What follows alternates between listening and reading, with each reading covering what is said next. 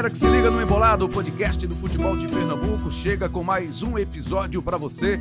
Você pode acessar a todos os nossos episódios pelo ge.globo barra embolada ou no seu tocador de podcast preferido. Em todas as plataformas de áudio você encontra o nosso Embolada com todos os episódios à sua disposição. E neste episódio nós vamos bater um papo com muita alegria, estamos recebendo o técnico do Santa Cruz, Marcelo Martelotti, é o nosso convidado. Eu estou com o Cabral Neto, meu parceiro de embolada, com Rafael Cabral, do nosso ge.globo PE. O homem que acompanha o Santa, acompanha o Náutico, acompanha o esporte, acompanha o futebol de Pernambuco, né? Tá sempre, sempre muito ligado. Tudo bem, Cabral? Fala, Rembra. Um abraço para você, para o Rafael. Agradecer demais a presença aqui do Martelotti. Uma satisfação, um prazer conversar com ele. Sempre bom falar do futebol pernambucano e especificamente do Santa, né? Aquelas perguntas mais fortes estão guardadas aí, né? Não, não tem pergunta forte. Não, não, não tem tranquilo. não? É pra, ah. poder surpreender o entrevistado. Ah, né? boa, tá certo. a gente finge Rafael, que não tem. Tá certo. Rafael Cabral, de volta ao Embolada, tudo bem? Beleza, Você também Rembra. é parceiro nosso. Parceiro, parceiro. Obrigado, Rembra, mais uma vez aí pelo convite. Cabral, Marcelo. Cabral é meu professor, né? É? É, meu professor. Ih, aí Cabral falava assim, Rembra, no começo você vai aliviando com o entrevistado, deixando o cara à vontade, aí no final... Aí você faz aquela Ah, mais firme, Se entendeu? ele tiver Eu- que ficar chateado, que fique já no fim do É, programa. no fim, né? no fim. Eu, eu, adolescente, já ouvia né, os comentários de Cabral Neto, antes até como repórter, depois os comentários do Cabral Neto. Primeiro de abril já passou, viu? Ah, Rembra? que é É, eu, isso. eu era menino, eu era menino, escutava Cabral. Marcelo Martelotti, que bom, que alegria tê-lo aqui. Nós já fizemos um embolado, um episódio especial com você, mas época de pandemia, né? Um episódio virtual, cada um de, de um lugar diferente. Agora estamos aqui dentro do estúdio, todos juntos, olho no olho, sem aquelas perguntas de o que é que você achou do jogo, pra gente começar e começar muito bem. Marcelo, você volta ao Santa, quinta passagem no Santa? Quinta. Quinta Quinta, sexto ano, né? Sexto A ano. quinta passagem. Agora é o seguinte, o que é que tem de diferente agora no Santa, nessa sua nova passagem pelo Tricolor do Arruda? Seja bem-vindo, obrigado aqui pela sua participação. Obrigado, eu que agradeço o convite. Para mim é um prazer estar aqui com você, com, com o Cabral, com o Rafa. Ah, de diferente, no primeiro momento, que eu já, já sabia, é a Série D, né? Para mim é uma novidade. Eu nunca tinha trabalhado no Santa Cruz nessa, nessa série, nessa situação. né? e você já chega sabendo que isso é um complicador, né? É uma situação que incomoda, incomoda a torcida, incomoda aos profissionais que estão ali e tem que incomodar mesmo. O trabalho tem que ser feito justamente para se tirar o Santa Cruz dessa, dessa condição. Mas é, é lógico que é uma das situações que dificulta o trabalho é o fato de você estar jogando a Série D, né? Tenho certeza que dificultou na montagem do elenco, dificultou, dificulta na parte é, financeira, né? Orçamentária do clube, enfim. Não tem nenhuma vantagem você jogar a Série D do Campeonato Brasileiro. Então, é- é- eu acho que essa é a maior diferença, né? Porque, na verdade, o Santa Cruz, eu já trabalhei no Santa Cruz em todas as outras divisões, né? E, e o Santa Cruz sempre foi muito parecido, independente do campo, da competição que ele estivesse trabalhando, ele tinha as suas dificuldades, né? Os seus problemas. E também tem as suas, as suas vantagens, é, é sempre um ambiente muito bom de trabalho internamente. Você. é, todo mundo que trabalha no Santa se impressiona com isso, quantos funcionários que trabalham ali trabalham com alegria e independente de situação, de problema financeiro, de problema de salário, todo mundo trabalha no dia a dia ali com, com, com um astral muito legal. Eu acho que isso é uma das coisas que impulsiona e faz o futebol do Santa Cruz funcionar. Então, é, é, assim, tem aspectos positivos e negativos, mas é, a maioria do- do- da- das situações são situações que eu já vivi em outras passagens no Santa Cruz. E eu acho que essa experiência é importante nesse momento, que é um momento de dificuldade. Que algum resquício ficou daquela manifestação do técnico que lhe antecedeu, o Leston Júnior, da comissão técnica? É, na verdade, na chegada havia, havia, um- havia ali problemas para a gente resolver, né? Algumas situações que a gente precisava resolver perante ao grupo de jogadores. Havia é, uma indefinição com relação à permanência dos jogadores, né?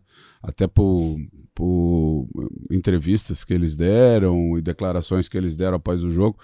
Enfim, havia essa, essa indefinição, esse problema para ser resolvido naquela semana. Aquela semana foi muito mais de, de se apagar incêndios, né? do que se preparar o time. Inclusive, foi a semana que a gente acabou sofrendo a primeira derrota lá contra a Jacuipense. Foi uma semana que a gente teve muito mais trabalho com esse extracampo, né, com essa situação de se definir algumas coisas que eu achava que eram fundamentais para a gente prosseguir o nosso trabalho ali. A diretoria foi muito assertiva nesse sentido de, de resolver ali algumas demandas que existiam. Os jogadores entenderam o que era o momento, que era uma mudança ali de comando e de praticamente toda uma comissão técnica. E estava chegando, não era só eu e o Zé Teodoro, estava chegando uma comissão técnica inteira de, de profissionais que já tinham trabalhado no Santa Cruz, já tinham conquistado no Santa Cruz e já conheciam muito bem o Santa Cruz. Então, é, eu acho que isso era fundamental para aquele momento. Né? Você perguntou se ainda, ainda resta alguma, algum resquício daque, daquela crise, entre aspas. Aquilo foi resolvido em uma semana. É, hoje, desde lá, os jogadores estão concentrados nessa missão, que é uma missão difícil, né, de classificar o time primeiramente, depois se preparar para a próxima fase e, e para buscar o acesso, né, para que a gente possa ter um Santa Cruz numa condição melhor. Mas, é, enfim, é, naquele momento havia esse desafio, hoje a gente já, já superou isso completamente. Martelotti, me chamou a atenção na tua primeira resposta uma, uma, uma frase, né, uma, uma visão tua sobre o Santa, e que é muito interessante e é muito a cara do Santa Cruz mesmo. É, você conhece o Santa Cruz muito mais profundamente por todo esse tempo que você trabalhou.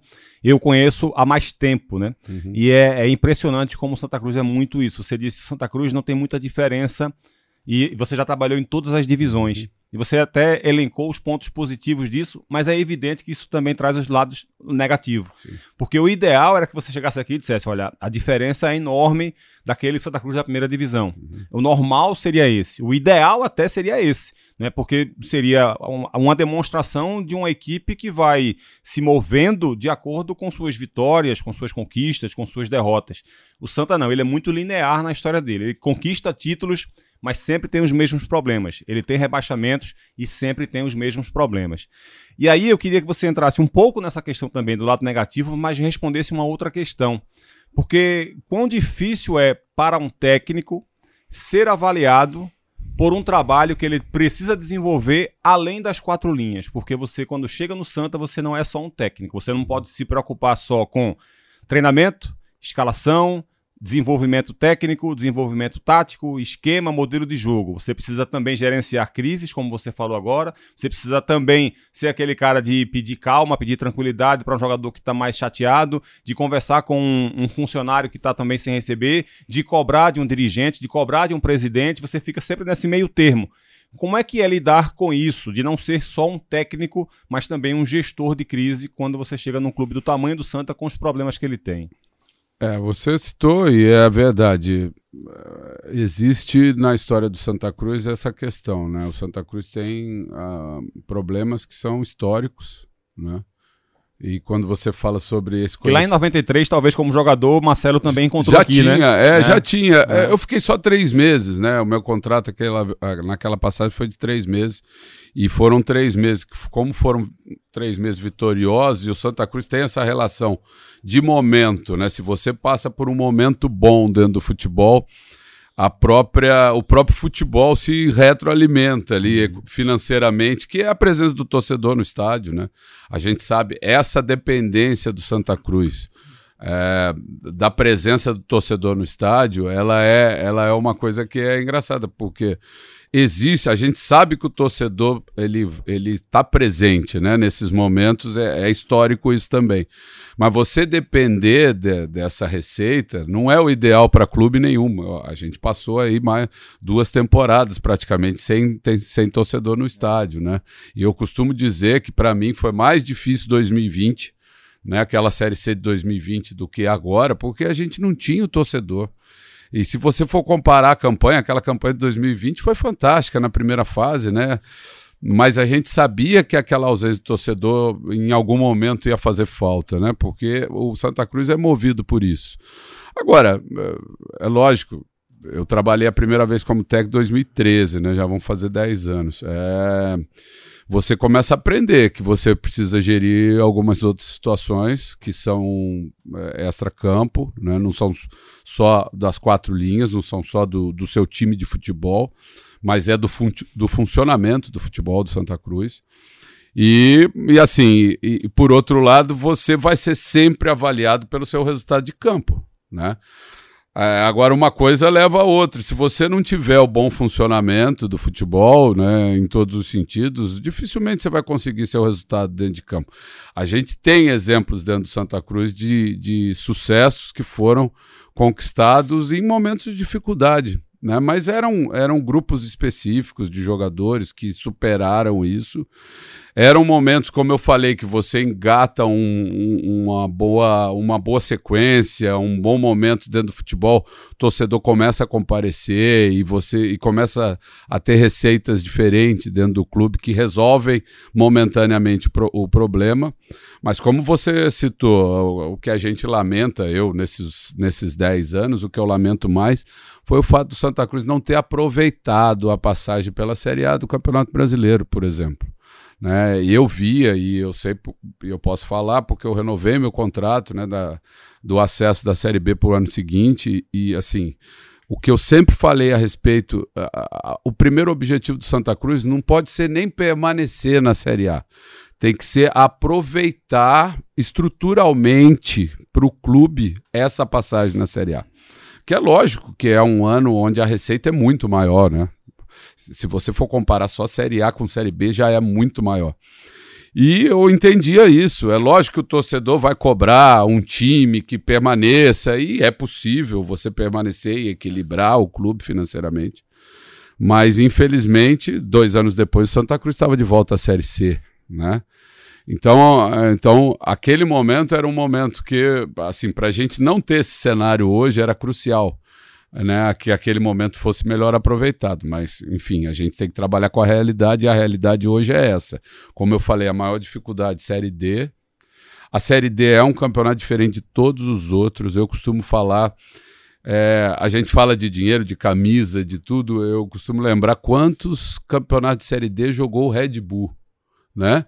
O Red Bull que hoje tem a parceria com o Bragantino e está na Série A e tem investimento passou nessa Série D e não conseguiu sair dela. Nem com todo investimento, nem com dinheiro. Então, assim, é um campeonato diferente. É um campeonato diferente, onde nem a questão financeira vai pesar no final, nem a qualidade técnica só do seu time vai pesar no final. Então, ainda tem essa característica de ser a competição mais difícil de você conquistar um acesso. É mais pontos corridos, depois no mínimo três mata-matas para poder subir. Exatamente. Pa passa a ser uma Copa, né? Passa hum. a ser um, uma eliminatória onde você não pode falhar. Às vezes, desses seis jogos que você precisa de mata-mata para subir, se você vai mal, às vezes em 45 minutos você pode jogar tudo por água abaixo. Então, é realmente uma competição chata de você conquistar o objetivo mas é, é, o que a gente tem que encarar hoje, né? Então, assim, independente dos desafios extra-campo, a gente vai ser avaliado sempre pelo resultado do campo. Mas eu acho que até por essa história que eu tenho no Santa Cruz, eu tenho um pouquinho de crédito a mais, né? Na, é, assim, nessa relação com, com o torcedor. E é, até para ter um pouquinho mais de paciência, mas é só um pouco, eu sei que não é muito mais que isso, não. Rafael Cabral. Vamos lá, Rembrandt. É, Marcelo, quando o, o Leston, a gente falou dele, né? Quando o Leston acabou sendo demitido, é, criou-se uma, uma expectativa e um, e um cenário negativo, né, para o uhum. Santa, porque não só era a demissão do treinador, era a demissão do executivo, os jogadores ameaçando fazer greve, então a torcida do Santa, a imprensa parou e pensou, cara, complicou a situação para o Santa agora, né? A situação já estava complicada nos resultados e com esse caos interno a gente imaginou que o Santa iria ter muita dificuldade na Série D.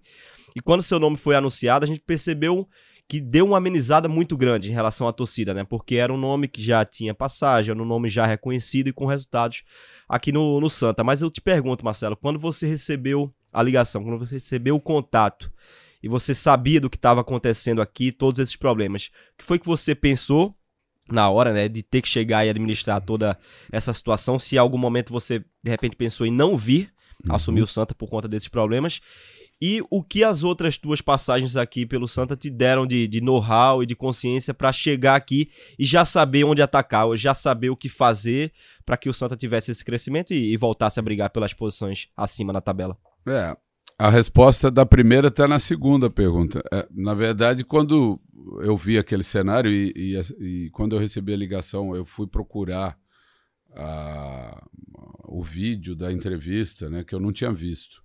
Eu não eu recebi a ligação, eu não estava entendendo direito o que estava acontecendo. eu fui ver a entrevista para ver qual eram as, as, as, declarações, por que, que havia essa... Antes de dar a resposta, você foi é, o vídeo, antes né? de dar a resposta. Mas daí, o que eu falo, por, por isso que eh, tá na, a resposta está na, na segunda pergunta. Tudo que foi colocado ali, eu já passei no Santa Cruz. Tudo que foi colocado. Então, assim, se realmente aquilo tivesse existindo aqui dentro do clube, problema com bola, problema com, com com, com comida, né? com, a, com as refeições, problema financeiro, de salário. É, em algum momento eu passei por esses problemas no Santa Cruz e, e, e, como eu falei, estando em divisões melhores, inclusive, né? Porque é a primeira passagem agora na, na quarta divisão, na Série D. Então, assim, eu falei: se, isso for real realmente, se, for real, eu já passei por Não é isso. é nenhuma novidade. Não é nenhuma. No... É, não é, um, não é um cenário bom. É. Mas é um cenário que a gente já sabe que em algum momento já, já existiu no Santa Cruz. Então, assim, vamos partir daí e da experiência que a gente tem para ver o que é possível fazer. Né? Por isso que eu falo, a minha primeira preocupação e maior preocupação naquele momento era com relação ao grupo de jogadores. Esse sim era um problema novo, porque era um grupo novo de jogadores. Né? Era um, um grupo que eu conhecia poucos jogadores, que eu tinha trabalhado com poucos jogadores. E mais, é, aí eu, eu, eu eu identifiquei naquele momento que aquela reação dos jogadores ela passava muito pelo fato de pouquíssimos jogadores daqueles que estavam aqui, ou que estão aqui na, nesse momento, terem passagem pelo Santa Cruz, terem conhecimento de, de tudo que já aconteceu no Santa Cruz. Né? Então, a minha maior preocupação era essa, era, era essa situação dos atletas, né? resolver. É, algumas insatisfações que existiam, é, os jogadores que realmente não quisessem permanecer. É lógico, você não vai trabalhar com jogadores que, que, que estão insatisfeitos e não querem Ficar sem a vontade, né? É, exatamente, a gente colocou isso desde o início. Né? Quem, quis, quem quis ali naquele momento saiu e quem quis ficar foi porque acreditou no projeto a partir daquele momento. Né? Eu acho que isso era, era, era a principal, o principal sinal que a gente precisava é, colocar para os jogadores. Agora, é, eu posso te dizer que pela experiência que eu tinha nesses problemas que foram colocados ali naquela reunião, é, às vezes que eu enfrentei eles eram bem piores. A gente não tinha problema talvez tenha tido um mal entendido naquela, naquela entrevista. A gente não tinha, não tinha e não teve em nenhum momento nenhum problema com relação à comida no clube. Muito pelo contrário, é sempre muito elogiado. Eu como lá direto. Eu almoço, eu janto no clube, eu tomo café da manhã no clube quando treino é de manhã. Então, assim, não tem nenhum problema com relação a isso. Eu cheguei posteriormente, a gente não tinha problema com campo para treinar.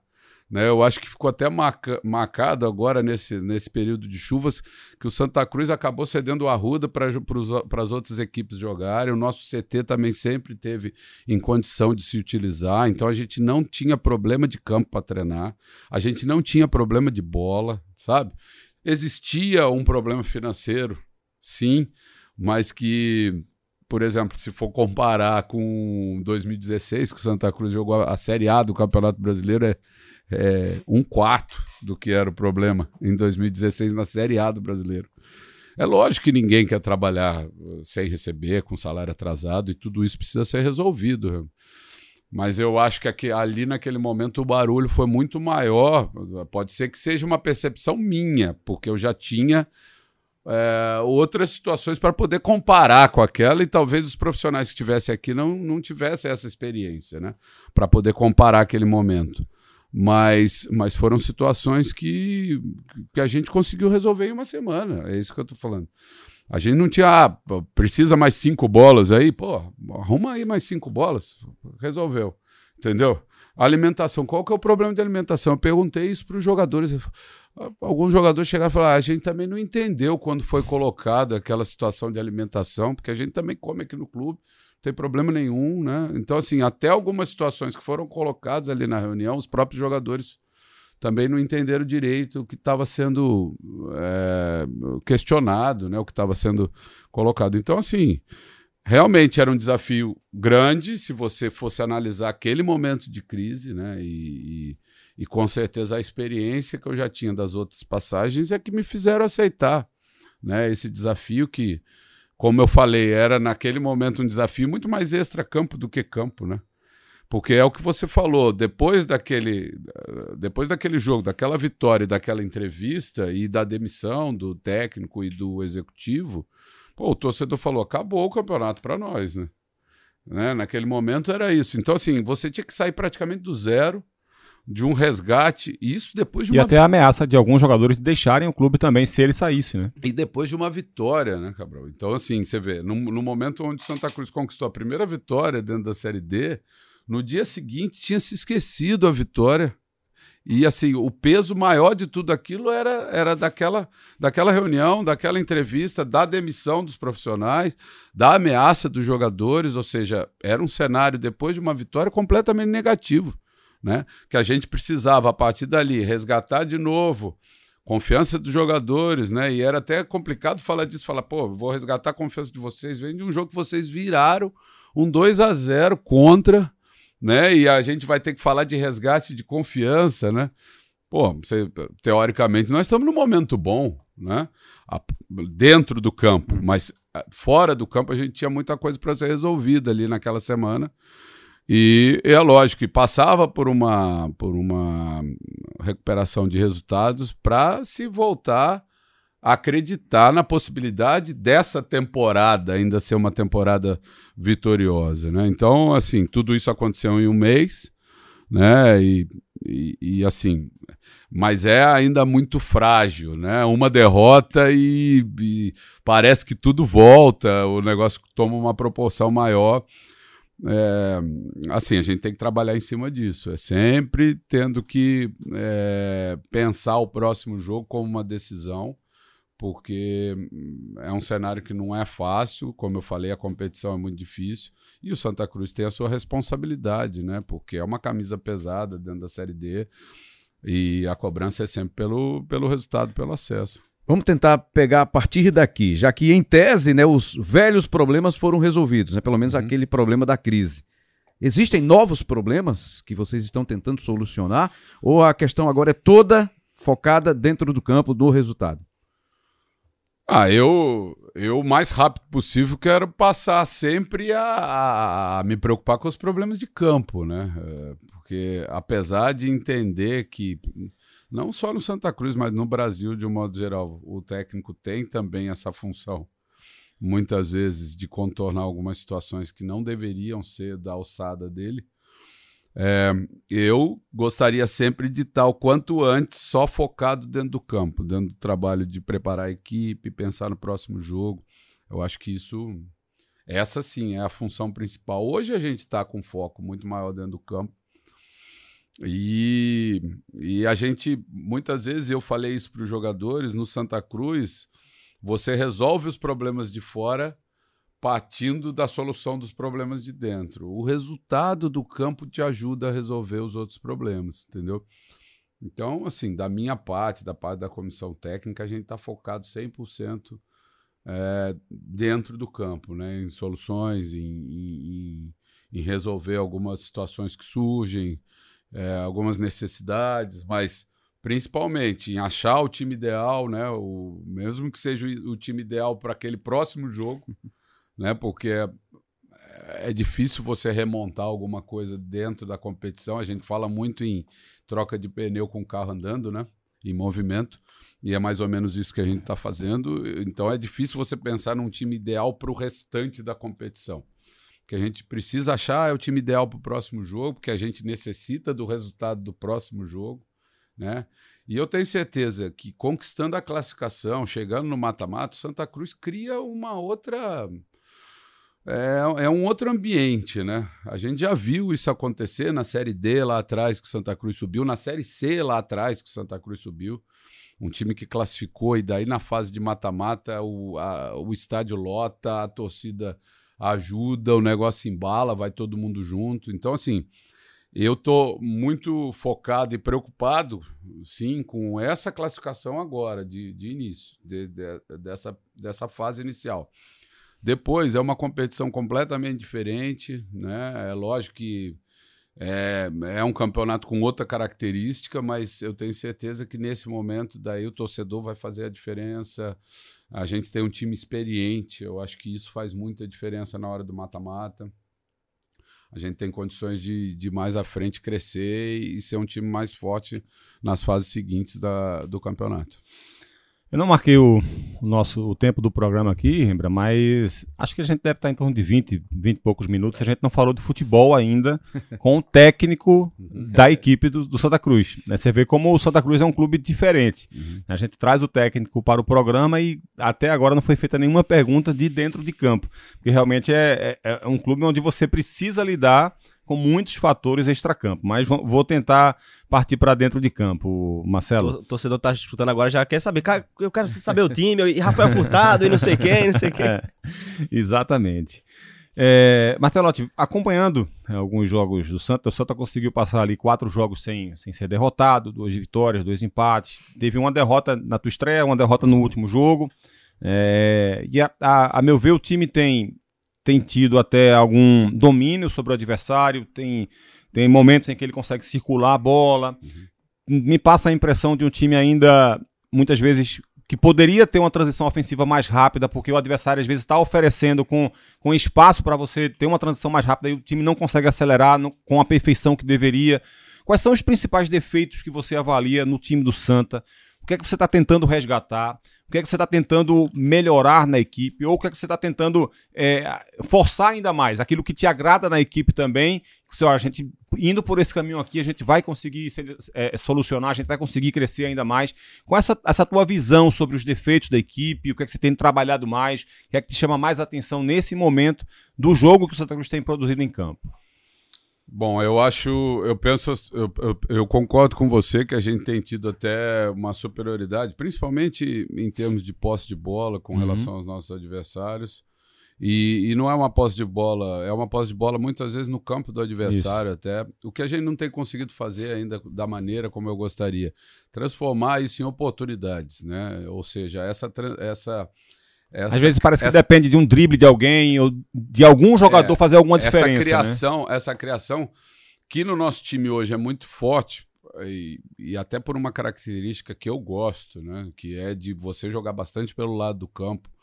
Então hoje a gente já tem o Hugo, tem o Mateuzinho, tem o Lucas, jogadores de lado de campo né, que são, são jogadores rápidos, são jogadores de velocidade, e tem o Dudu, tem o Ratinho, enfim, que são jogadores que dão esse apoio. A gente joga muito pelo lado do campo, a gente tem forçado muito essa jogada. É, e mesmo assim a gente não consegue transformar muitas vezes essa posse de bola que a gente tem no campo do adversário, esse domínio que a gente tem sobre o adversário, em, em, números de em número de oportunidades. Né? É, eu costumo dizer para os jogadores que eu eu, eu acredito no volume de jogo, é, numa relação com o número de oportunidades que você cria. Não adianta você ter a bola 60%, 70% se você não cria, se você não chega, se você não incomoda. Muitas vezes é o que o adversário quer.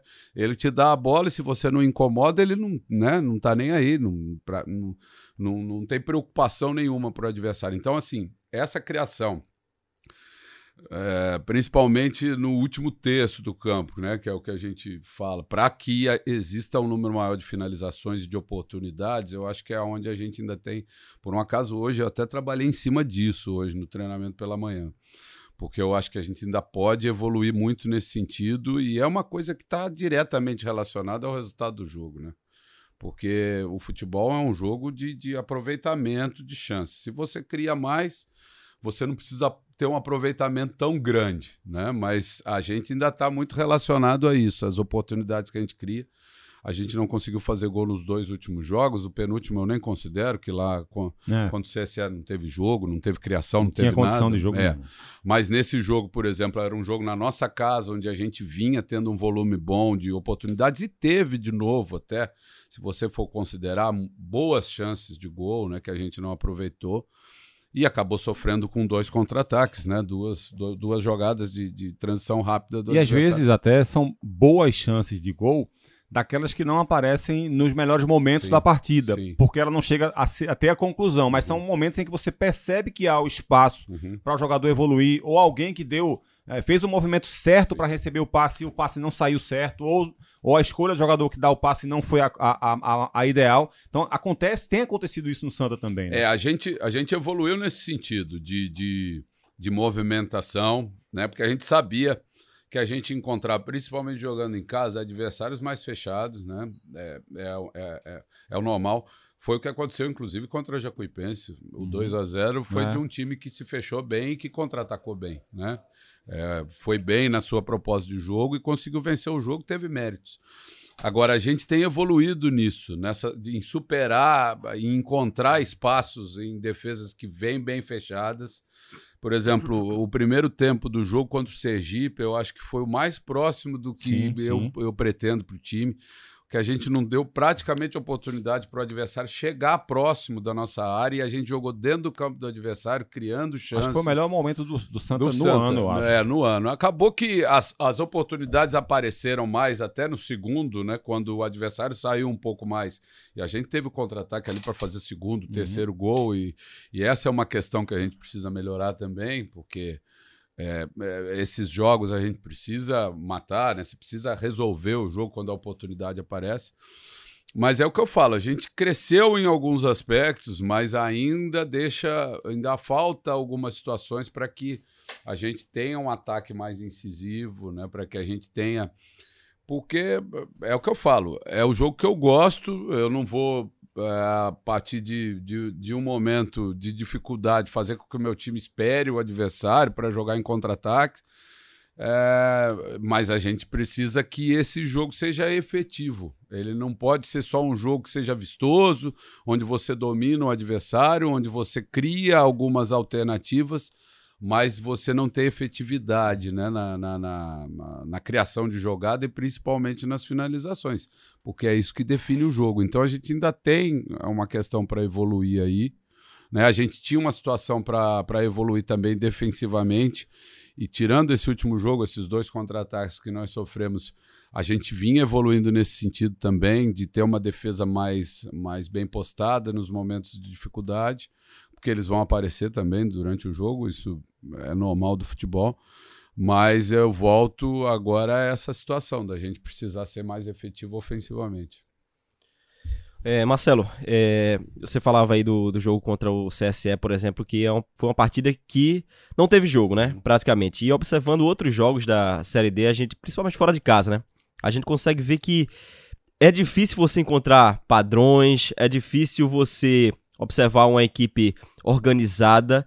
É, eu assisto jogo de Série A, eu consigo ver ali os padrões, né? O jogo de Série B você consegue também observar. Jogo de Série D, pra mim, é, é a divisão mais imponderável, mais imprevisível, que pode acontecer qualquer coisa. E muitas vezes prevalece mais o, o embate físico ali entre os jogadores, brigar por segunda bola, ligação direta, a individualidade do atleta aparecer ali, do que propriamente a questão tática de organização de time. E aí eu te pergunto, é, você consegue identificar também particularidades na Série D, diferente de outras divisões? E se você acha que para o Santa ter êxito na, na Série D precisa ter muito mais do que um time organizado, um time com conceitos e partir mais para essas outras questões aí de embate físico, individualidade. É, essa Só é, pedir ao marteloto pra não cair naquela frase do a Série A é bom porque todo mundo joga e deixa Sabe jogar. é, É. deixa jogar, deixa jogar. deixa A jogar nada. repete isso, Deixa jo- pelo amor de Deus. deixa O, jogar Palmeira- nada. o Palmeiras não tá deixando deixa ninguém jogar, não. não. Na Série A é que não deixa jogar mesmo. É. Não, na verdade foi uma, foi uma questão até que a gente bateu muito depois da primeira derrota contra o Jacuipense fora de casa, porque principalmente quando você joga em campos que não te dão tanta condição, né? Uns gramados que não são tão bons, aí vo- acaba caindo nesse padrão de um jogo que é mais disputado fisicamente, É, feio, fica um jogo feio o de jogo. segunda bola, de ligação direta. E aí o adversário Às que vezes é um time que você percebe que ele tá organizado, daqui a pouco ele meio que do nada, É. ele começa a fazer ligação direta. Começa a praticar o jogo tava- que o adversário Mas tá fazendo. O jogo é, é a possibilidade que É. existe. E na verdade, você tá jogando contra um time que vai jogar a maioria dos jogos ali naquele campo. Vai. E Esse- que a estratégia dele vai ter que ser essa para ganhar essa. os jogos. A nossa, na nossa casa, pode não ser. Uhum. E ainda bem que pode não ser, porque senão eu trabalha, eu ia ter que pegar o caderninho lá para ver como é que vai, o que, que nós vamos treinar para fazer ligação direta, brigar por segunda bola, essas Uhum. coisas todas. Ainda bem que aqui a gente pode fazer esse tipo de jogo, né? De, de, de trabalhar, a gente tem um campo que, que dá essa condição. Aí, a- quando a gente joga no Arruda, a gente esquece um pouco que tá na Série D, né? É, é, A gente é- é isso esquece um pouco, é um outro padrão tal. Eu, quando tô assistindo, é a mesma coisa também. É, mas, a- mas se você vai nesses outros campos, nessa, com um gramado ruim, difícil, tudo que você pensou Cai na em realidade, em né? termos de circulação de bola, em Aham. termos de saída. É, não tem né? como, não tem como Hoje fazer. em dia você põe ali os dois zagueiros, põe um cara para receber o passe por dentro ali do goleiro para sair tocando. Você vai fazer isso num campo com gramado ruim, né? Onde qualquer passe já vira uma pressão do adversário, né? É bola longa e você prepara o time para brigar. Você vê, eu é lógico que eu não sabia que a gente ia enfrentar aquele gramado lá contra o CSE, mas eu tinha amado um time mais forte no meio de campo. Eu tava com o Wesley suspenso, né? E eu tinha colocado o Eliezer no lugar do, do, do, do Wesley, justamente para a gente ter um meio de campo mais forte. Porque eu imaginava, mesmo com o campo seco, um jogo que ia ser brigado no meio campo. Não ia ser um jogo de, de muito trabalho de bola. E o, e o Eliezer tem uma bola longa boa, tem um passe longo bom. Que e acaba sendo a situação do jogo, né? Uhum. Que muitas vezes define um jogo num, num campo como esse.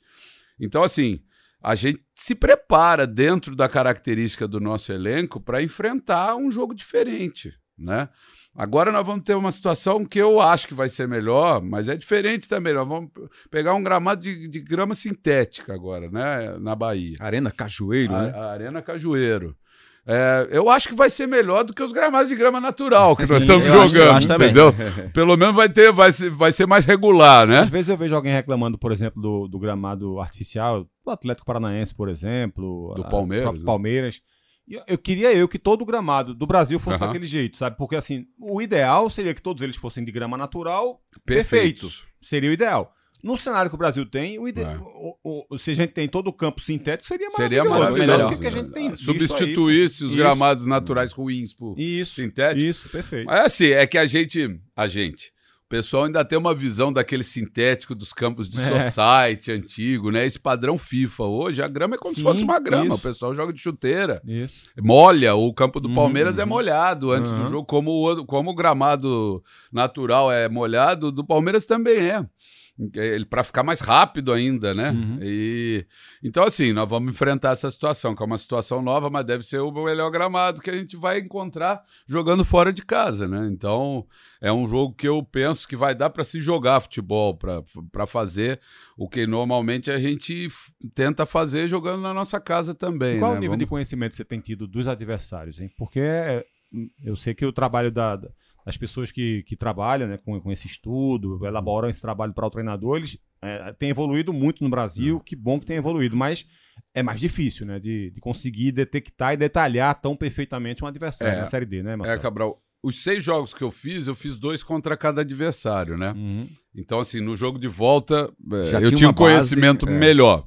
Né? Os outros, os três primeiros eu estava enfrentando pela primeira, primeira vez. Agora é o jogo de volta de adversários que eu não enfrentei, Uhum. né? Que foram as primeiras rodadas. Então, assim, é, a gente trabalha muito em cima disso, da análise, da análise de desempenho, pego o vídeo, vejo vídeos, a gente tem, né?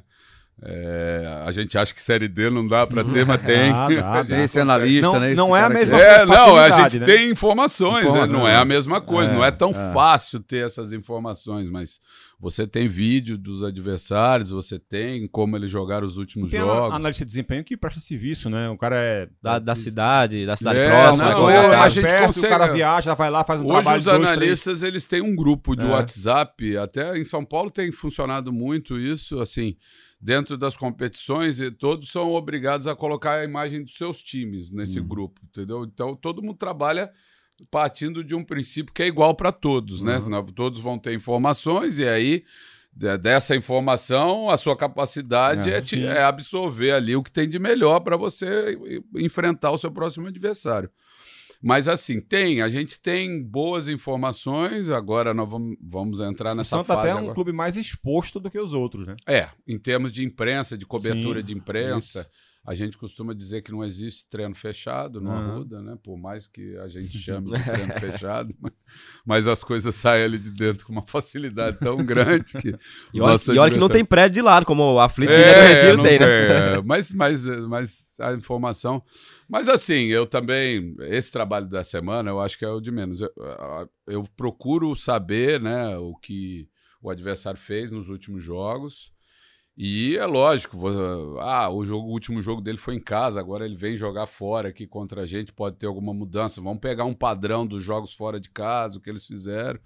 Então, assim, tem informações sim, mas é, é diferente, porque são informações de times que a gente não está acostumado a ver, né? Porque não não estamos tão acostumados a enfrentar. Jogadores que a É. gente muitas vezes não está acostumado a com um ver. ou outro um só, ou né? outro, você não está acostumado a ver. Quando você vai pra uma Série B, por exemplo, provavelmente você assiste o jogo da Série B, você, pô, já É. trabalhei com isso, já trabalhei com isso, já É. trabalhei com isso. Na Série D não é bem assim, É, né? por coincidência, nós tomamos gol agora do Thiaguinho, que foi meu jogador agora no primeiro semestre. Não Taubaté. no Taubaté. Então, assim, e a gente já conhecia, porque ele é velho conhecido da Jacuipense, Uhum. sempre deu trabalho para Santa Cruz, né? É um jogador perigoso.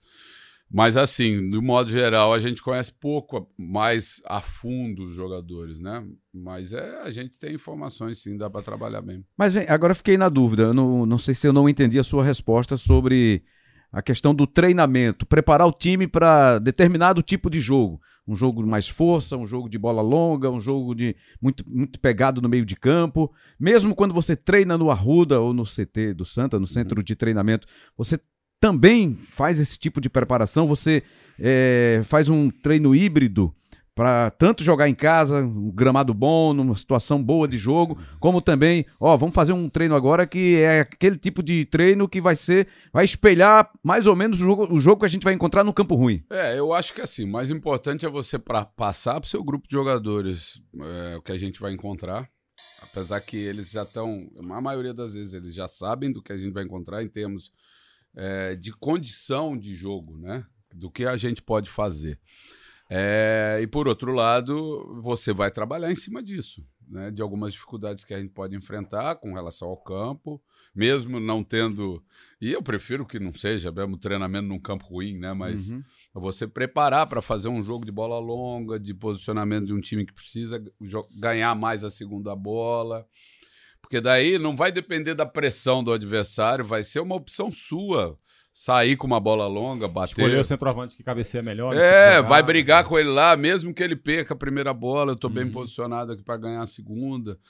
Mas assim, Rembrandt, mesmo na pior, no pior cenário, num campo que te traga muita dificuldade, eu ainda acredito na qualidade, sabe? Eu ainda acho que o jogo pode ser definido na qualidade técnica do jogador, né?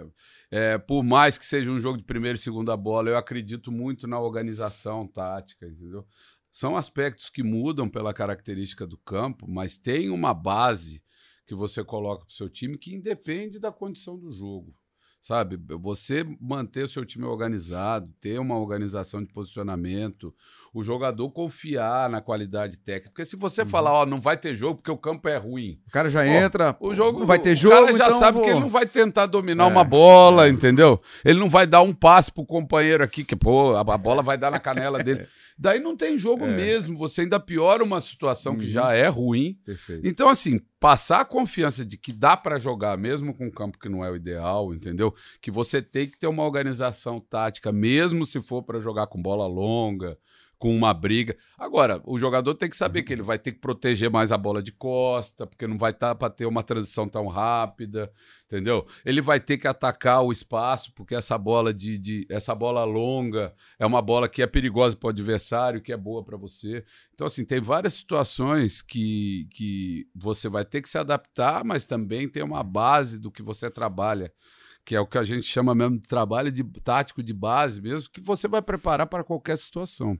Essa, essa declaração do, do Martelotti eu acho muito importante. De vez em quando até eu, eu comento é, em transmissões, porque eu acho que a gente precisa é, universalizar mesmo essas ideias de que o futebol hoje em dia ele não é um lugar mais para improviso. Uhum. O improviso ele é dado, digamos, ao atacante quando ele está no mano a mano, e aí o improviso é o talento dele, é como ele vai driblar, como ele vai sair daquela situação. Mas até o, o famoso chutão, como era chamado antigamente, é treinado. Não é hoje mais em dia. aleatório, Não não. é mais aleatório, não é É. simplesmente o zagueiro chegar e dar um chutão pra frente e ver o que acontece. Não. Na hora que ele for fazer isso, ou o goleiro fizer isso, ele sabe que ele tem que procurar determinado jogador e os outros atletas sabem que precisam estar próximo dele pra brigar por essa segunda bola que é o que Martelotti utilizou aqui o Isso é termo. que organização. que é como se fosse o rebote da jogada. Você vai disputar de cabeça ali, o jogador que vai disputar de cabeça sabe onde estão os companheiros dele, e os companheiros dele sabem que precisam estar próximo dele para tentar encontrar essa segunda bola. Então, nada é feito mais por improviso. Ninguém faz mais pressão em cima do goleiro sozinho, aleatoriamente. Ele sabe que na hora que ele tiver que subir a pressão dele, quem estiver atrás dele vai também subir pressão para fechar a linha de passe. Então, tudo isso não, não pode mais se acontecer com improviso, né, Martelo? É, é tudo organizado. Hoje em dia é organizado. E assim. E a- a- ainda assim, muitas vezes dá errado, Dá né? Errado, você é. trabalha, então... É, porque o adversário também se Sim, organiza do isso, outro lado para fugir isso. todas as situações. O Porque que eu, você também sabe que quando tiver ligação direta no centroavante do adversário, Ele vai se posicionar você também. vai também. se posicionar também É, ali pra prender exato. ele. Os jogadores também do centroavante vão chegar próximo também. né? Exato. E, e- e o que eu falo é justamente isso, né? Porque a gente confunde essa organização e essa questão de que não existe mais improviso. E muita gente fala, ah, por isso hoje se tirou a liberdade do drible, do É, jogador. Não tem nada a ver com pelo isso, contrário. né? É. Agora, o que você precisa treinar é o que é treinável, né? Aham, isso. Porque o improviso, como o próprio nome diz, é uma coisa que o cara. É, é lógico que quanto mais repertório o jogador tiver, e ele pode trabalhar isso individualmente, mais facilidade ele vai ter na hora de improvisar. Mas é uma decisão dele, Aham. de uma característica dele, de um drible que provavelmente muitas vezes só aquele jogador tem, né? A- É um dom, muitas vezes é um dom, é pouco trabalhável. Isso, isso não é, você não vai ah, ficar treinando o jogador. ah, quando você chegar assim, você dá esse drible, você não sabe É. quem vai estar te marcando, qual é a característica do seu marcador. Agora, o resto tudo, todo é, é, tem que ser organizado, né? não pode ser improvisado. Então, quando a gente fala isso, é porque antigamente né, se fazia o tal do coletivo, Uhum. que se soltava uma bola lá durante 60 minutos e você achava que você estava simulando um jogo. Na verdade, não. Você estava assistindo um jogo, Uhum. né? Não tinha simulação nenhuma ali. Aquilo sim era, entre aspas, você estava trabalhando só o improviso, porque Uhum. todo mundo improvisava ali durante aquele treinamento e pouca coisa daquilo você levava para o jogo, né?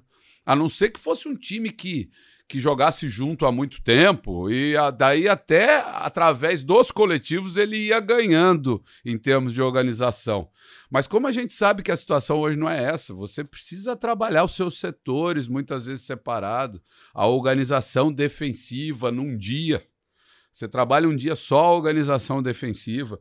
Porque é isso que vai acontecer no jogo. Isso. Né? Você precisa simular o que realmente pode acontecer no jogo. A tática, a tática, inclusive, no futebol, com o crescimento da- da- dessa visão da importância da tática, foi o que equilibrou, inclusive, o esporte, né? Porque hoje é muito difícil você ver 8 a 0 7 a Uhum. 0 que era algo muito corriqueiro antigamente. Porque hoje a informação está aberta a todo mundo e o cara que é técnico de um time pequeno do interior, ele também tem acesso a essa informação e ele é capaz de jogar contra o São Paulo de uma forma em que ele pode se defender melhor. Bem, né? ele trabalhar não vai depender isso, né? só da, da qualidade técnica. A qualidade técnica, o dinheiro pode fazer a diferença. O São Paulo tem muito mais Uhum. dinheiro, consegue contratar os melhores jogadores, então chegar em campo, ele simplesmente vai atropelar o adversário. É com a tática que eu consigo reduzir essa distância técnica das equipes, né, Martelo? É, é, é, e, e a gente tá.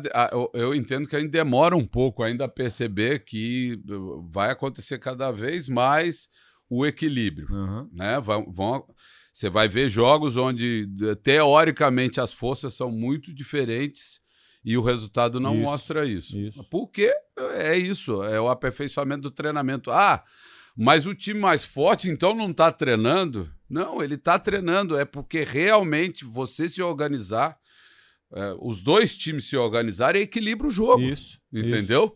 Fica menos, o jogo fica menos decidido na qualidade individual do jogador e mais decidido na condição da condição coletiva. Até porque eles vão se organizar de forma diferente, né? Sim. O maior vai se organizar Para atacar, e o outro para defender. defender. É, são organizações diferentes.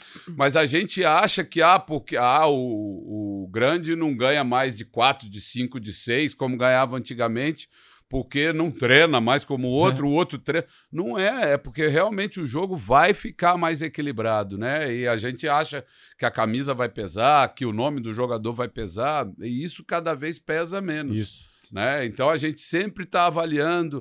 E aí, e aí, quando a gente vai comparar com a Europa e tal, normalmente o favorito na Europa também não está ganhando as competições mais equilibradas, né? É, você vai analisar que o vencedor, o Real Madrid, no começo da Champions, Isso, não isso. era um favorito, né? Todo mundo Ele foi- apostava ele foi muito. atropelando Foi, e foi passando ele de foi- algumas maneiras. Foi virando de forma inesperada alguns jogos, Ex- dependeu muito do Courtois na decisão, É, por exemplo. né? exatamente, exatamente. Então, assim, e porque se- ele entendia também o que ele precisava em cada jogo contra um adversário que Isso. às vezes era mais forte que ele, Uhum. considerado mais forte que ele. Né? E ele conseguiu superar esses obstáculos. Então, assim, Se é, fosse inte- só pelo futebol jogado no ano, afinal seria City e Liverpool. é, pelo que fizeram, né? é, pelo que fizeram. E assim, e é o que você sempre espera quando vai começar uma competição, que é o time do Klopp, é o time do Guardiola, Uhum. né? Que ah, são os melhores treinadores, treinam da melhor maneira os seus times, mas nem isso está garantindo mais. É. Entendeu? Porque todo mundo está se O Paris organizando Saint-Germain, né, que tá investindo tanto aí nos últimos anos e não e consegue não chegar conseguiu se organizar liga, né? como os outros, né? Então é isso. Prova que a individualidade só não É, ganha, né? isso. Porque não adianta você ter Neymar, Mbappé e Messi no mesmo Uhum. time, que isso não vai fazer, não vai fazer uma diferença no, no, no mais competitivo lá internamente faz, como também não precisava dos três para Claro, ganhar, né? Claro, isso. Mas isso. na hora que você vai jogar contra os melhores, só você ter esses três grandes jogadores não decide o jogo, né? Uhum. Marcelo, a gente está caminhando aqui já para a parte final do, do nosso episódio e o nosso papo está sendo gravado quatro dias antes do seu próximo jogo, que é pela 11 primeira rodada, contra o Atlético de Alagoinhas, lá na Bahia. E eu queria saber a tua opinião, né? uma visão sua sobre o cenário do momento do Santa no campeonato. O Santa está em quinto lugar, é uma posição fora da zona, do rebaix... da zona de classificação. Tem Asa, Lagarto, Jacuipense, Juazeiro e Juazeirense à sua frente. O seu próximo jogo é contra o Atlético de Alagoinhas, é o único dos seus próximos ad- adversários que está atrás na classificação. Então você vai ter pela frente ainda o Asa, o Lagarto e a Juazeirense. São times que estão na frente. Asa é líder, Lagarto vice-líder e a Juazeirense está em 13 terceiro lugar. Tá em quatro, tá em Em, quatro. em quarto lugar, 13 terceiro. Quarto lugar, em pontos. 14 quarto lugar. Com 13 pontos, né? Em quarto lugar, com- com, de- com 13 pontos, exatamente. Então eu queria saber com você qual é o papo que você está tá tendo com os jogadores sobre esse cenário. Você vai enfrentar times que estão na frente. Em tese, são times que estão melhor que o Santa no campeonato, porque a pontuação é melhor que a do Santa. E como é que tá, você está movimentando as peças? São quatro jogos que faltam agora para fechar essa primeira fase, para você conseguir avançar com o Santa para as eliminatórias. Como é que está sendo o papo sobre essa questão, sobre esse cenário atual no campeonato? A primeira conversa após o último jogo, a derrota, foi que a classificação ela vai ser decidida nessas quatro rodadas. Né? É o que a gente vai fazer pela frente que vai garantir ou não a nossa classificação. Então, assim, e, e isso foi uma conversa depois de uma derrota. É lógico que se a gente tivesse uma vitória, a nossa pontuação, a gente estava brigando ali próximo, pra, terceiro, para brigar para ser segundo ou Uhum. até primeiro, né? Então, assim, aí nesse aspecto eu acho bom o fato da gente enfrentar três adversários que estão disputando diretamente com a gente. Né? Essa rodada agora que a gente não joga contra um adversário da frente, os quatro primeiros jogam entre si. Então a gente joga contra um adversário que está atrás e os quatro da nossa Se frente enfrentam. se enfrentam, né? Dois e dois se enfrentam. Então, assim, é uma situação de muito equilíbrio na competição, tá muito equilibrado ali o grupo. A rodada pode ser maravilhosa e pode ser um desastre. É, na verdade, a rodada, ela ser maravilhosa ou não, depende do nosso resultado, sim. né? Eu, eu costumo falar isso. A rodada é, ser boa ou não, ela sempre depende do nosso resultado. Se, se, se eu ganho o jogo, eu nem olho o resultado dos outros. Entendeu? Principalmente numa rodada dessa, Uhum. onde os adversários vão se enfrentar. Então, assim, se eu ganho o jogo, com certeza eu estou no G4, né? Com certeza nós estaremos no G4. E, assim, a rodada vai ser boa, independente de quem ganhou nos outros jogos. E a gente vai trazer para as últimas três rodadas, com dois jogos em casa, esses confrontos contra adversários que vão estar tá ali disputando diretamente com a gente. Então é um cenário que eu acho que para quem quer classificar é o ideal. Você não pode estar tá pensando, ah, eu quero jogar lá com o último, com quem não tem mais chance e tal. Eu posso chegar na última rodada, se eu enfrentasse um time lá de trás, eu não tinha chance de tirar a diferença. Né? Mas eu vou enfrentar o Lagarto, por exemplo, em casa na última rodada. Se eu tiver com dois pontos, até três pontos, eu posso tirar uma diferença direta, uhum. num confronto direto. Então, eu falei para eles, a gente vai, a gente vai é, conquistar a classificação pelo que a gente vai fazer nesses próximos quatro jogos. Né? A gente teve uma sequência de quatro jogos sem derrota e o nosso é, objetivo nesse momento é ter uma sequência de novo dessa. De quatro jogos sem derrota, ganhando em casa, principalmente, indo buscar resultado fora de casa, para a gente somar os pontos que a gente precisa para classificar. E eu normalmente dou um exemplo, ainda não, não falei sobre isso nesse, nesse grupo, Lá em 2015, né, faltando é, oito rodadas para acabar, a gente teve um clássico contra o Náutico que a é. gente perdeu no Arruda. Foi o jogo da classificação do Santa, né? E na... que pareça, né? Exatamente. Né? E naquele momento, todo mundo descartou o Santa é. Cruz a possibilidade do acesso por causa daquela derrota contra o Náutico. E eu, no dia seguinte, eu falei isso. Nós temos sete rodadas e a gente subir ou não vai depender do que a gente vai fazer nessas sete rodadas. Tirou da manga uma vitória lá na Fonte Nova, né? É, a gente. Daí o que aconteceu? A gente empatou o jogo seguinte, que foi em Goiânia, contra o Atlético Goianiense, e ganhou os últimos seis, né? Aquela, foi aquela arrancada no final do campeonato. Mas ali. Por que, que eu falei isso? Porque ali a nossa reação poderia ter sido muito negativa depois da derrota no clássico e você não recuperar o grupo mais entendeu? Você, a partir dali, ter uma campanha, vai, de quem realmente acreditou que ele tivesse acabado. Cumprindo tabela, né? Entendeu? Então, assim, é, eu sei que o sentimento do torcedor do Santa Cruz, depois de uma derrota em casa, ah, eu não sei se a gente tem chance, acho que não tem chance. Mas a gente não pode pensar dessa maneira, porque os quatro próximos jogos é que vão definir isso, entendeu?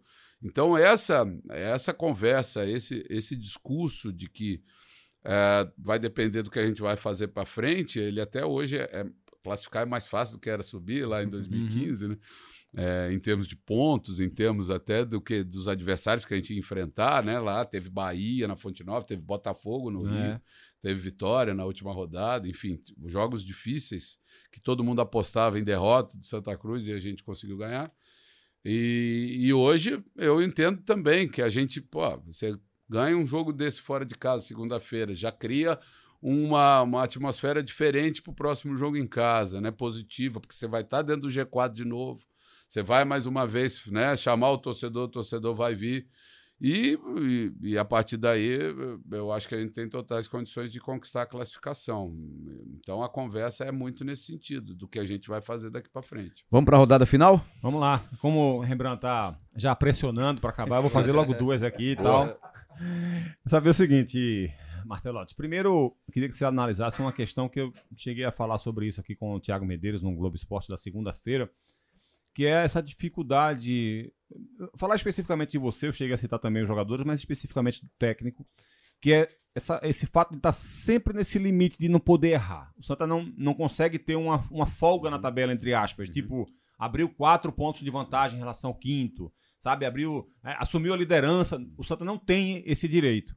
Então, aí a, você acaba, ou o treinador, no caso, não você especificamente, mas o técnico, muitas vezes, quando está nessa situação, ele acaba, às vezes, tentando pegar atalhos, é, às vezes usa um jogador que o ideal seria segurá-lo, é, ou, ou tem que fazer o time jogar um pouco mais ofensivo do que ele gostaria que, que fosse, ou valoriza mais o resultado de um empate que, se tivesse uma situação boa, ele não valorizaria. Tipo, é, esse empate hoje vai ser bom porque a gente não sai do campeonato. Se tivesse bem, sabe uma coisa? Eu vou partir para cima, vou tentar vencer, porque se eu perder, né? isso, vou garantir minha classificação por antecedência. Uhum. O Santa não tem esse direito. Então eu queria que você falasse quanto isso te atrapalha viver nesse, nesse, nesse, nesse limite, digamos assim, sempre de não poder errar, de ter que fazer as coisas às vezes de forma abreviada.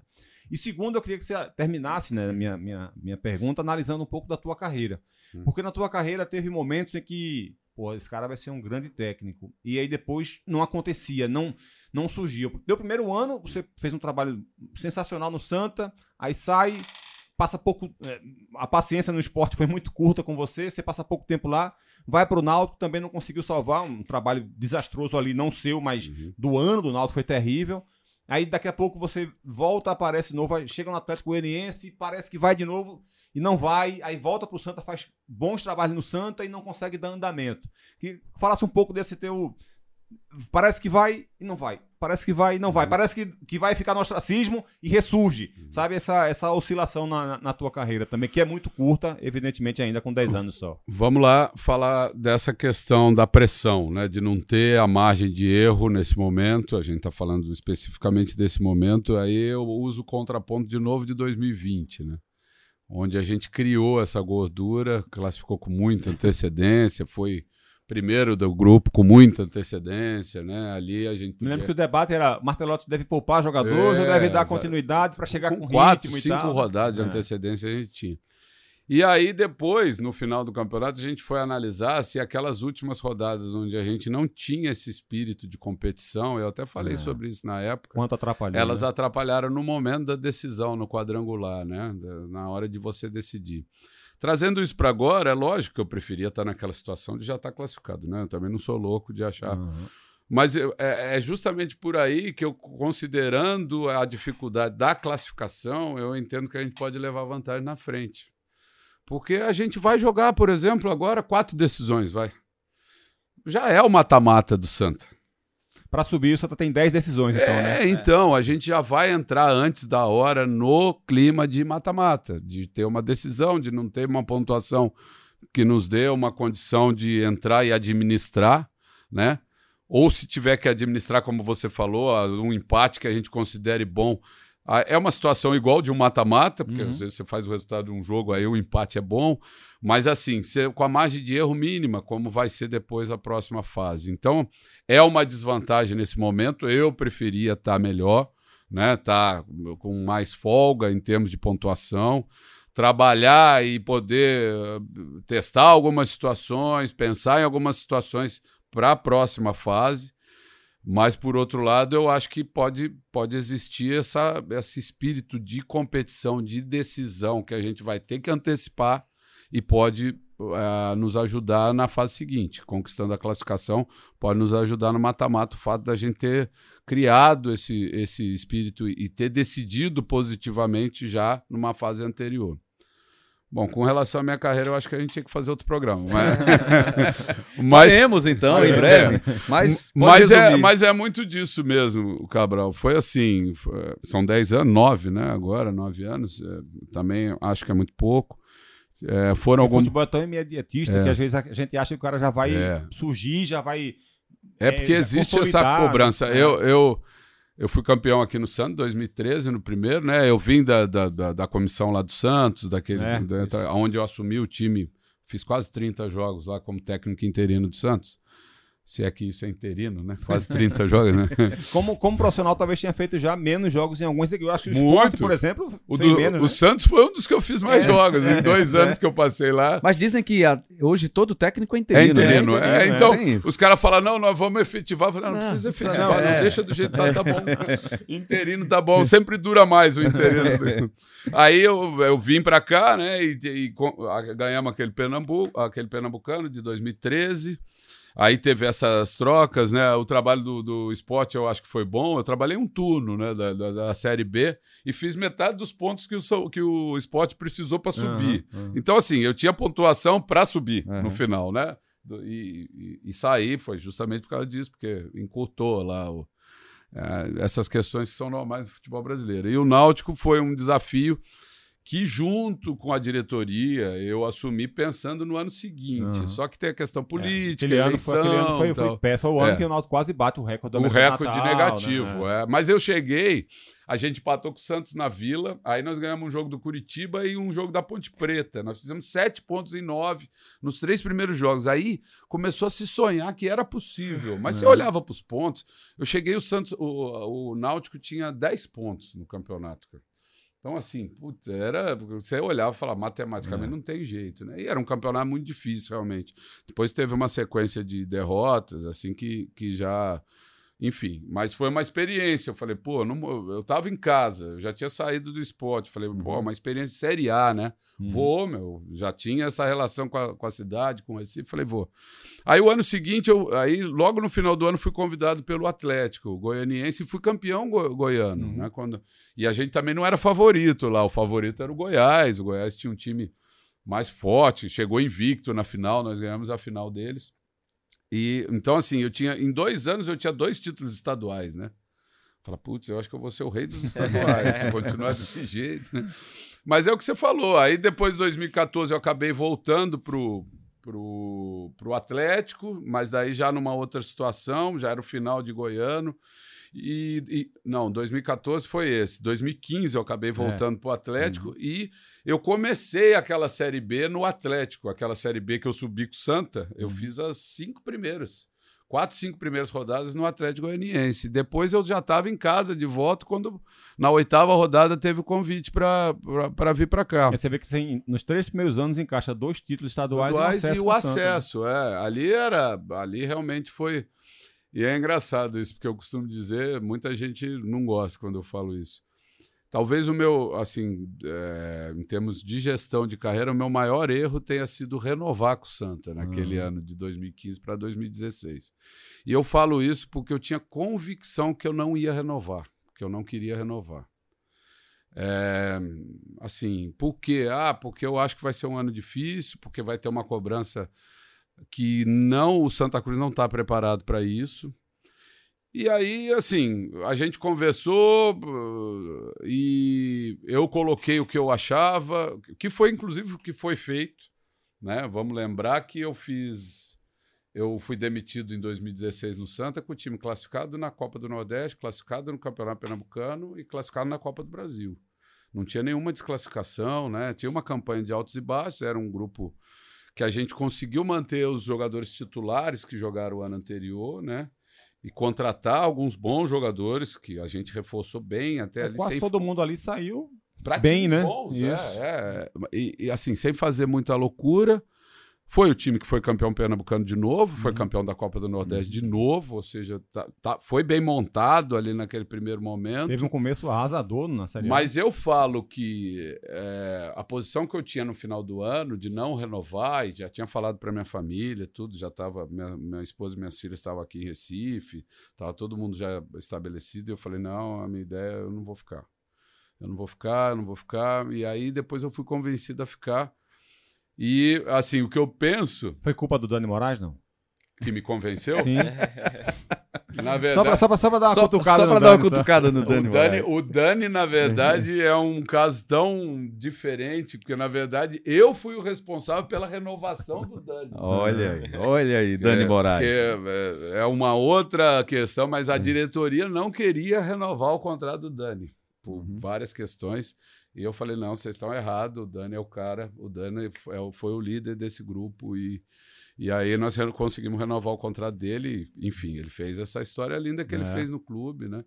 Mas assim, é isso que eu falo. E aí eu digo, né? Porque daí já- já é, é pensar em hipótese, mas eu penso que assim, se eu tivesse saído no final do ano, talvez eu tivesse voltado naquele É, momento é, que eu é. saí, né? É. Para ser campeão pernambucano Você e para ser campeão da Copa do aí, eu Nordeste. tava pensando exatamente a mesma É, coisa aqui. porque alguém viria no meu lugar e com aqueles resultados que não eram ruins, Aham. não ia aguentar aquela pressão daquele início que se esperava um time avassalador. Vamos buscar Martelote de É, novo. E aí quem Ainda voa? ia ter Ah, a- o cara aqui, Ainda né? tem até a tua sombra ainda, né? É. Se você não tivesse empregado já em outro lugar. né? Exatamente. Sombra Daí, ainda. assim, se eu tivesse de bobeira, era, eu iria voltar naquele momento justamente para 30 dias depois, porque foi o, Santa Cruz foi 30 dias depois da minha saída, ele foi campeão pernambucano e campeão da Copa do Nordeste. Uhum. Aí eu ganharia aqueles títulos sem precisar trabalhar muito, né?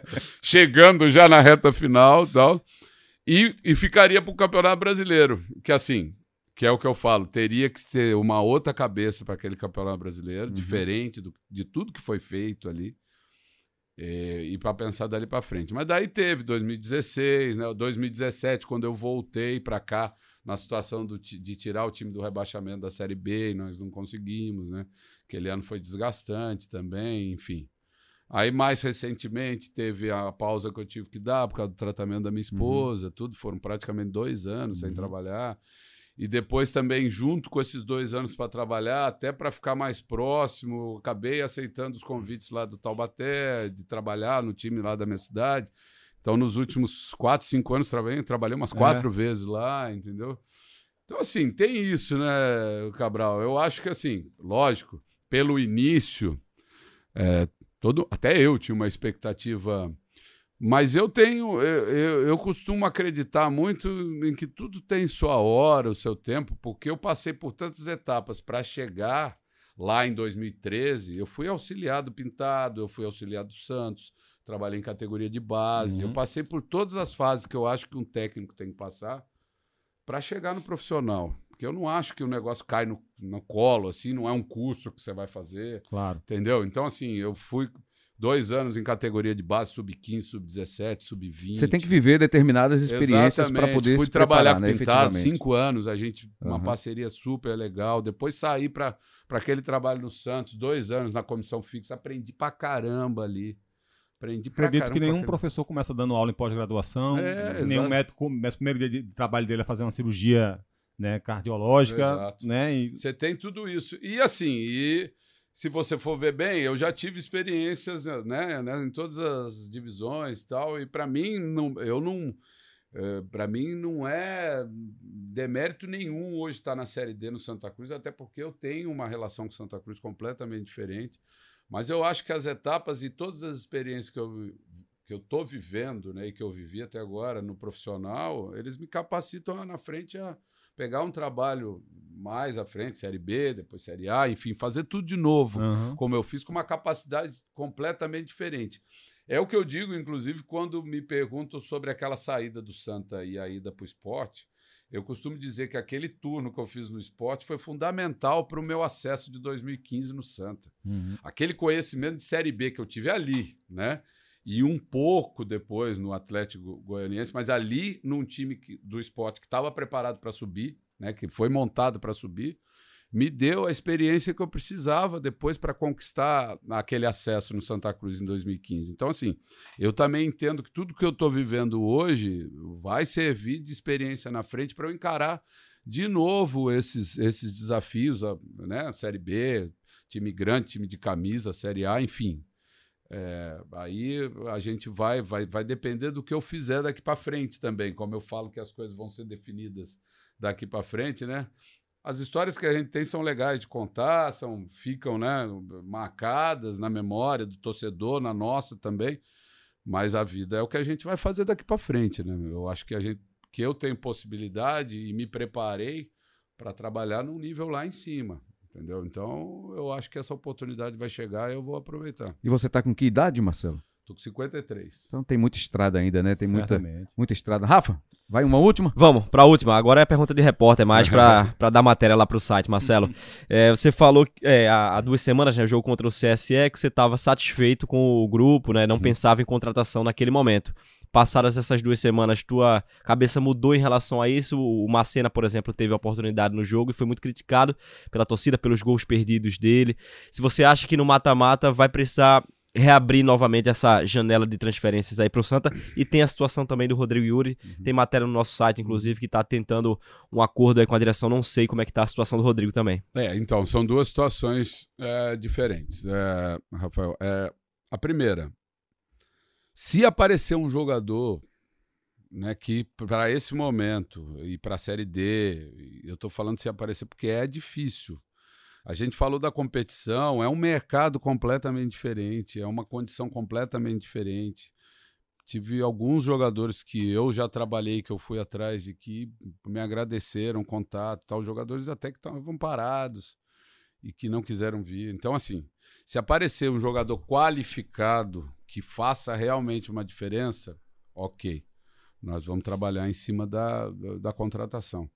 E a outra situação, como você falou, foi essa situação agora do Rodrigo, né, da saída do Rodrigo. E hoje a gente ficou sabendo da suspensão do Eliezer. O Eliezer foi suspenso por quatro jogos, já cumpriu um, vai ficar fora os próximos três jogos. Então, assim, a gente tem um elenco reduzido, né? Dois jogadores que fazem uma função é, parecida, parecida. Ali, né? Numericamente, uhum. a gente tem um elenco reduzido. é, com a perda desses dois jogadores, só com a saída do, do Rodrigo, que me comunicou ontem, que nós conversamos ontem, já havia uma possibilidade né, da gente pensar em algum jogador para substituí-lo. Agora, com essa questão do Eliezer ficar fora praticamente essa fase toda, né, só voltar lá na última rodada, a gente é, é, é possível que a gente vá atrás de um jogador para substituir. Né? Principalmente a substituição seria do Rodrigo, mas até por pela, essa situação do Eliezer também. Tirando isso, é essa condição que eu falei para você. Se tiver um jogador que seja indiscutível, né? E o indiscutível é um indiscutível dentro da Série D, dentro da, da, de uma qualidade, um jogador diferenciado que venha, vai ser titular mesmo, né? Numa, que tem um peso para mudar um, uma situação, um patamar nosso, a gente vai, vai contratar, Você mas não é fácil. Principalmente o camisa 9 ou para qualquer posição? Ah, o, o, 9, o 9 te preocupa um não, pouco mais? Eu acho que pode ser um atacante, independente de ser o camisa 9, pode ser um meia, independente. Eu vou citar um exemplo, por exemplo, que, que não vem, que eu conversei, que eu fui atrás logo que eu cheguei, o Daniel Costa, por exemplo. Hum. Né? Tinha jogado contra mim lá no Campeonato Paulista. Eh, na primeira semana que eu cheguei, eu falei, pô, o Daniel é um cara que vai fazer a diferença. A bola parada que ele tem, né? A qualidade técnica que ele tem. Um já jogo conhece, por semana, né? Já conhece o clube. Um jogo por semana da recuperação. Né? Exato. Né? E assim, não, e ele fez um campeonato paulista. Ele foi o, foi o craque da Foi o craque, né? Em São Paulo. E ele jogou em altíssimo nível lá o campeonato paulista. E jogou Série B ano passado, né? Então, assim, não era titular, mas jogou é, Série B ano Então, passado. assim, é isso que eu falo. É um jogador que conhecia o clube, né? Que foi a mesma situação do alemão, que eu, na hora uhum. que surgiu a possibilidade, eu falei, vamos trazer. Porque a gente precisava mais no nosso elenco jogadores identificados com, com, com uma história vencedora dentro do Santa Cruz, né? Não só a comissão técnica que estava chegando, né? As pessoas que estavam chegando para comandar, mas se a gente tivesse a oportunidade de trazer jogadores com essa característica, a gente faria. Então eu pensei no Daniel, se fosse um jogador como esse, a gente faria um, um esforço, inclusive financeiro, se fosse o caso, até para trazer um jogador que eu vejo que faria diferença, entendeu? Pela qualidade dele, pela bola parada, pela, pela liderança, enfim. Mas ele optou por ficar, ele já fez um contrato para o ano que vem com a portuguesa, por tudo que ele fez na portuguesa, ele optou por ficar lá. Então, assim, é um exemplo só do, do, de, do de, nível de jogador de um que você... nível de jogador. Então, assim, é o que eu, é o que eu falo. É, não é um centroavante, né? Seria um camisa 10. Com a qualidade dele, a gente começaria a cogitar essa contratação, a possibilidade dessa contratação. Mas teria que ser nesse nível. Hoje a gente já, quando eu falo do grupo, a gente já compôs o, o elenco.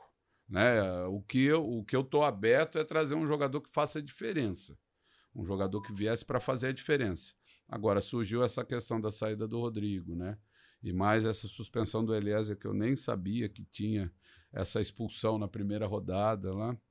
Então, assim, agora surgiu mais uma situação que talvez a gente tenha que resolver com uma contratação. E mais um probleminha, né, que surgiu agora, tá no, no ge.globo barra PE, uma multa de 3 mil reais pelo apagão, né?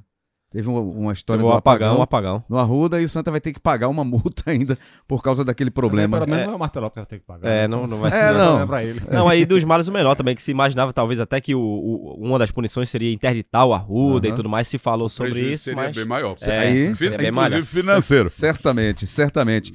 Pra gente fechar mesmo, Martelotti, eu queria que você definisse, a gente sabe que é, é, é importante a presença dele nesse trabalho de vocês no Arruda, o Zé Teodoro, né, uhum. que chegou junto com você, mas queria que você definisse resumidamente exatamente o, no que é que ele tem mais ajudado, contribuído nesse trabalho de recuperação que o Santa está buscando a classificação. Ah, eu, eu entendo que ele está numa função nova para ele, né?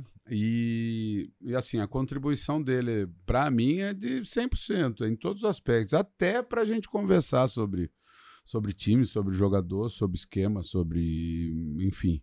Ontem nós é, assistimos novamente o, o, vídeo do nosso jogo para uhum. analisar. Até pela botei, experiência. Botei ele do meu lado aqui, vamos ver, vamos discutir. Legal. E a gente discute dele, né? mesmo. Tem essa abertura, Porque né, a gente pra... não é obrigado a concordar um com o outro. porque se fosse só para concordar é. também, podia ser qualquer um, né? Claro. Seria um desperdício não, não utilizar esse conhecimento. Exatamente. Dele, né? Então, quando a gente fica. E aí eu posso falar tranquilamente, porque eu conheço o Zé já faz tempo, nós jogamos junto. Ele jogou no Bragantino. Eu joguei com ele no Bragantino e assim, eu conheço o Zé há bastante tempo e eu não tenho esse tipo de frescura.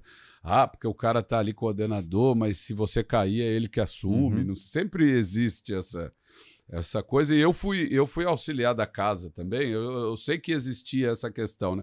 Depois que você assume a primeira vez ali, e que é a função do auxiliar da casa Aí você mesmo. fica assume... sempre da sombra Aí ali. todo é, mundo é a que sombra. chega né? acha assim, ah, ele quer É. me derrubar, que ele quer assumir. Não, Muito pelo contrário. Eu sempre falei que eu quero ser interino aqui, eu não É. quero ser. Então, assim, não tem essa frescura. Então, eu posso conversar com ele sobre isso, sabe? Ele até chegou meio. Não, eu não, eu não sou da comissão, eu sou da diretoria, eu não vou vir aqui. Falei que não vai, essa sala aqui é sua, meu. Isso aqui é que a gente quer você aqui dentro. Mas se for para você ficar de gravatinha lá dentro do, no ar-condicionado, não adianta nada. É. Daí ele já ele já está incorporado nesse, nessa questão. É lógico que ele tem a função dele também e os afazeres, né, de ajudar. Se a gente está falando que o Santa Cruz tem tantas coisas para serem resolvidas fora do campo, né, e que muitas vezes acabam caindo no treinador, Sim. hoje eu tenho o Zé para me ajudar também nessa função que no Santa é tão importante, né, e tão é é assim, ela tem um peso tão grande no sucesso do, do trabalho. Então eu não tenho dúvida que o fato dele também conhecer muito bem o Santa, ter a história, né, ali para colocar para esses jogadores que estão ali de como as coisas funcionam dentro do Santa, também vai me ajudar bastante e tem sido fundamental. Muito legal, muito legal esse depoimento, né? Saber que, claro que a gente sabe que a última palavra é a sua, a decisão Aham. final é sua, Aham. mas importante saber, né, a opinião dele, um cara que passou por tanta coisa legal também, né? Difícil, E um cara importante. que passou pelo que o Zé passou, que foi treinador tanto tempo, ele, É. mais do que ninguém, sabe que a decisão de fato é do É. Não, Martelotti, eu- ele não vai- iria querer nunca ser diferente. E o Zé conseguiu uma coisa que eu, com cinco passagens, não consegui. Ele treinou o Santa dois anos seguidos. É isso aí. Eu sonho com isso ainda. Eu acho que se somar todas as minhas passagens, não dá dois anos seguidos. Mas Muito o Zé legal. conseguiu trabalhar dois anos seguidos. Olha. Olha que coisa. Muito, muito, muito obrigado, Marcelo Martelotti. A gente espera contar com você em outras oportunidades. Sempre que você estiver aqui no futebol de Pernambuco, a gente vai, vai te chamar, vai te Antes de convidar. né? completar dois anos, ele pode voltar. né? De repente pode, né? Antes de completar dois anos, pode voltar também, né? Para falar de um trabalho longevo. Obrigado, viu, Marcelo? Valeu, eu que agradeço. Para mim é sempre um prazer né, conversar sobre futebol, conversar com vocês. E quem sabe, né? Mais à frente a gente faz o terceiro embolado. Boa, de repente. Tá valendo. De repente a classificação, É, né? ia Falar dizer isso. bastidores Ele da- quer, ele quer voltar pra falar da classificação pra Boa. Série C.